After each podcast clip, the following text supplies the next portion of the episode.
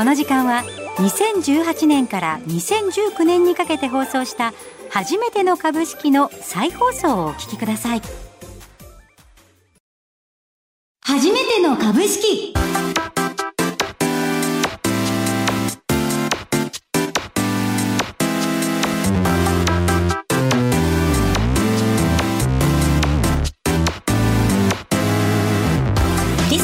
さんこんにちは。飯村美希です。今日も頑張っていきましょう。先生はこの方です。財産ネット企業調査部長藤本信之さんです。毎度相場の福の神こと藤本でございます、はい、今日も元気にいきましょう。はい。あの藤本さん、うん、あの昨日メルカリが上場しましたよね、ね、話題のですね。話題の、はい、あのいろいろな話題があります中、うん、あの今後どういった動き方をするのかっていうのが、もうすごく楽しみですね。友人も使ってるので。なるほど。そうですよね、結構やっぱり女性の人気が高いっていう形ですよね、今後企業のこの人気や評価っていうの株価が見えるっていうのが、ね、私ちょっとずつ覚えてきましたのでですね、はい、あのちょっと楽しみにしたいなと思います、はい、えさてこの番組では株式投資について気にはなっているけど始め方がわからない。そんなマーケット超初心者でも楽しく学べる株式投資のいろはを毎回レッスン形式でお届けしていきます。それでは初めてだらけの15分レッツゴー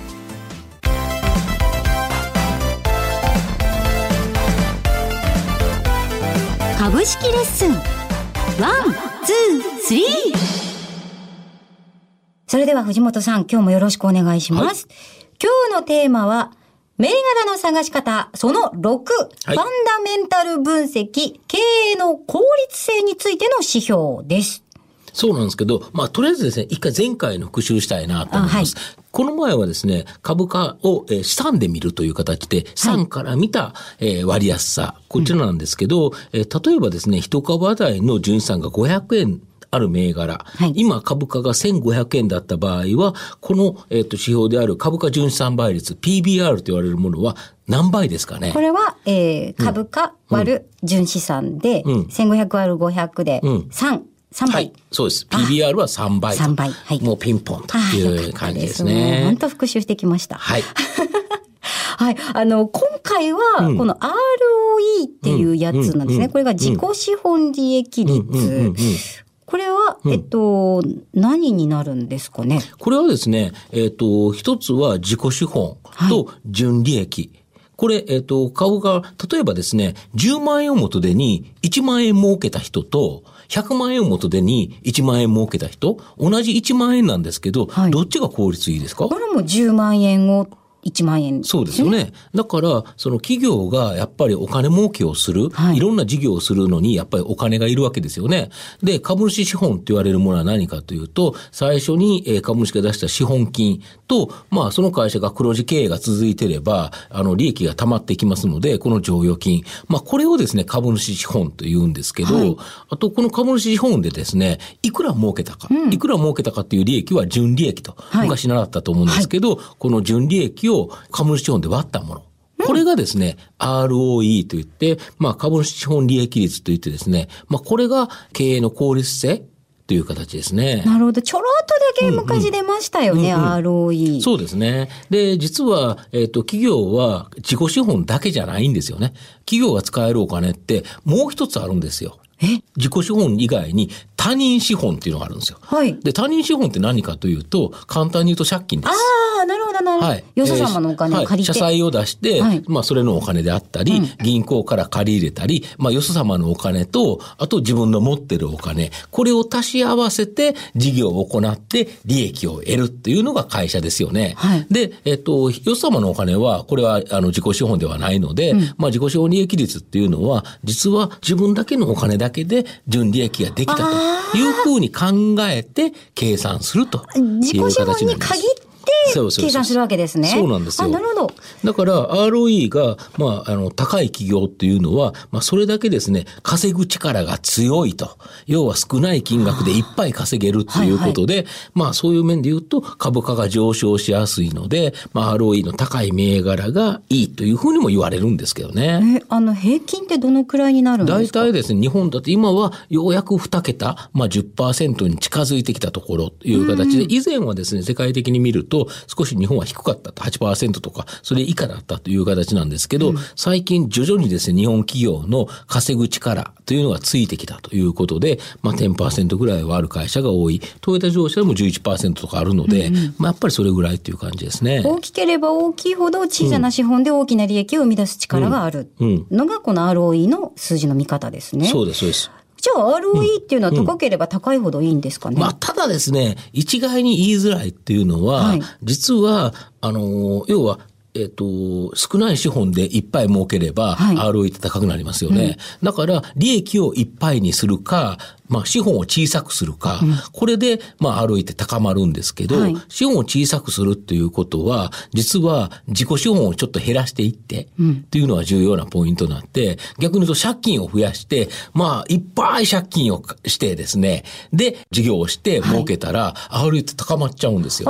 だから、ROE って、まあ、余剰な資本っていうか、これは、まあ、人間で言うとですね、死亡みたいなものかなと。脂肪。はい。うん。で、例えばですね、脂肪がない方がやっぱりスッキリしてかっこいいじゃないですか。うん、細身で、イケメンなり、はい、あの、あまりに脂肪が多いと、まあ、ブタブタというか、ぽよぽよというか、なんとも言い難いですけど、ま、だけど、はい、あまりにですね、例えば体脂肪率がもう5%とかって本当にアスリート、はい、もうゼロだと体脂肪がないっていうことは、もう完全に筋肉になっちゃってるわけですよね。うんうん、で、この人が、もしですね、例えば寒いところに行く、冷たいところに行く、これ大変ですよね。とんでもないことになりますね。とんでもないことになりますよね。はい、企業も一緒なんですよ、うん、要は小さな資本でいっぱい借金抱えてて、えっ、ー、と、事業がうまくいってる間は基本的に大丈夫ですけど、例えばリーマンショックのようなことがあったり、はい、何が起こるかわからないじゃないですか、うん、で、今まで銀行がいくらでも貸しますよって言ってたのに、ちょっと調子悪くなったらすぐ返してくださいって言われて、だお金がなくなって、まあ、黒字倒産ということもあり得るので、だから、あの、基本的にはですね、ない方がかっこいいんですけど、あった方が余裕があるっていう感じですかね。リスクに対応する力があるよっていうことですよね。そうそうそう。なんか困った時に、まあ、最悪ですね、その余剰な資本、うん、まあ、これを食いつぶして、えっ、ー、と、耐えて、また良くなるのを待つと、冬から春になるのを待てるっていう形ですよね。じゃあ、その自己資本がなさすぎるのも心配だし、うん、ROE 高くって、うん、お、なんかすごい稼ぐ力があるじゃないかと思っても、実は、よそ様の、えっと、お金を借り、他人資本で稼いでる場合もあるから、それは、程度問題。程度問題。自己資本が、うん、あの、どういった形で扱われてるのかっていうのもしっかり見ていかないと、うん、ROE だけで見ると、ちょっと勘違いしちゃい人間でも、だから体脂肪が、はい、例えば女性でも、ある程度あった方が、やはり魅力的な感じがしますよね。うん、何事も、あの、適度の、適度なバランスが必要ということですね。この指標が最近注目が高まってきていると伺いましたが。これはやはりですね、今まで日本人って、実はこれにあんまり無頓着だったんですよ。どちらかというと、売上高を増やそう。利益を増やそう。これがいい会社だ。というような感じでですね、まあ来てたわけですけど、で、あの、会社怖いから、できるだけ資本をいっぱい貯めて、うん、要は剰余金をいっぱい貯めていくと。ね、ですよね。で、えっ、ー、と、剰余金、これをですね、吐き出すっていうのが、実は株主還元ということですよね。全部儲かったお金配当で出してたら、たまらないじゃないですか。はいという形で、えー、やっぱり株主還元をしましょうとか、やはり外国人投資家っていうのが圧倒的にこの ROE に対してうるさいっていうか注目してるんですよ。うん、だから ROE の低い会社っていうのは買わなかったりするんで、ROE 上げようとか、あと例えば日本でもですね、指数で JPX400 っていうような指数あるんですけど、はい、これは ROE が一つの選択基準になってたりするんですね。やはり日本でも ROE の高い会社の方がいい会社ですよということを言う人が多くなってきたという形なので、まあ注目されているので、やっぱり ROE を企業側はですね、高める動きに出てくると。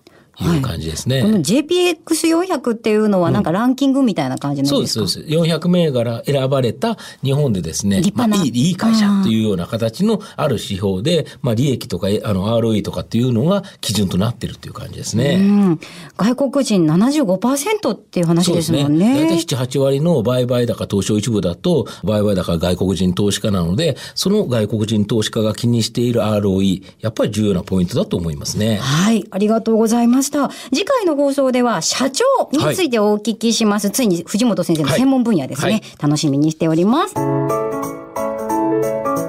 初めての株式。さあ、ということで質問が来ました。はい、20代女性の方です。ラジオネーム、ヨシリンドグリーンさんですかね。はい、えー、はじめまして、株のことを全く知らないままこの番組に出会い、株のみならず経済まで興味を持つことができ、視野が広がりました。講座解説はまだですが、今は先生のご本で日経新聞の読み方を勉強しています。質問は、企業を訪問されるときにどんな質問をされるのか、どこで気をつけて見ているのかです。えー、業種によっても違うのでしょうか。来年から医師として働き始め、医療系企業と関わる機会が増えるので、企業の本質を見極めるための参考にしたいです。飯村さん、藤本先生やディレクターさんに負けずに頑張ってください。レッスンノート勉強になります。超応援してます。とのことでも超嬉しいです。ありがとうございます。ありがとうございます。はい。えー、質問なんですが、うん、企業を訪問されるときには、どこを気をつけて見ていますか？との質問です。まあ、一つですね、業種についてはあまり意識してないですね。で、やはり質問するのは、まあ、社員数というのは会社指揮法とかに書いてあるんですけど、その人数が大体何人がどんな仕事してますか？と。割合？割合。これを聞くっていうのが多いですね。そうすると、例えば圧倒的に営業マンが多いっていう企業は、やっぱり営業に対して異常に力が入っている企業であったりとか、逆にですね、システムの方、この裏方さんの、はい、要はシステム周りの人たちがすごい多い会社とか、やっぱりその会社が一番力を入れてるっていうのは人事面に現れてくるので、うん、そうすると何人が何をやってますかと聞いて、バッと割ると社長がですね、ささっと答えれるか、逆に言うとちょっと詰まるか、というのも結構重要なポイントだと思いますし、あとはですね、やはり僕株価がその後、僕が話してですね、はい、例えば、あの、ご紹介して上がってくれた方がいいわけなんで、うん、社長、株価についてどう思いますか？っていうのはよく聞きますね。いや面白いですね、うん、まず人を見るっていうのが、そうですね。結構衝撃的でした。はい。人の人数がやっぱり、その人の考え方が出てくるので、はい、その会社の個性ですよね。うん、ありがとうございました。リンドグレーさん参考になりましたでしょうか？藤本先生ありがとうございました。さて今週はここまでです。ここまでのお相手は藤本信之と飯村美希でお送りしました。たくさんの初めてがわかるようになる15分間。来週もお楽しみに。初めての株式今日もお聞きいただきましてありがとうございます。私も2年前の自分を思い出しますね、えー、聞き直ししていると意外と忘れてることも多いですねえー、さてこの番組ですが全55回分を週1回のペースで1年間放送配信していく予定です。投資をまだやったことがない方も初心者の方も経験者の方だってもう一度聞きたくなる場面ってあると思うんですよね、えー、そこでおすすめなのはいつでも好きな時に繰り返し聞けるポッドキャストです。ラジオ日経初めての株式番組ウェブサイトそれからアップルやスポティファイなどからもお聞きいただけます。そして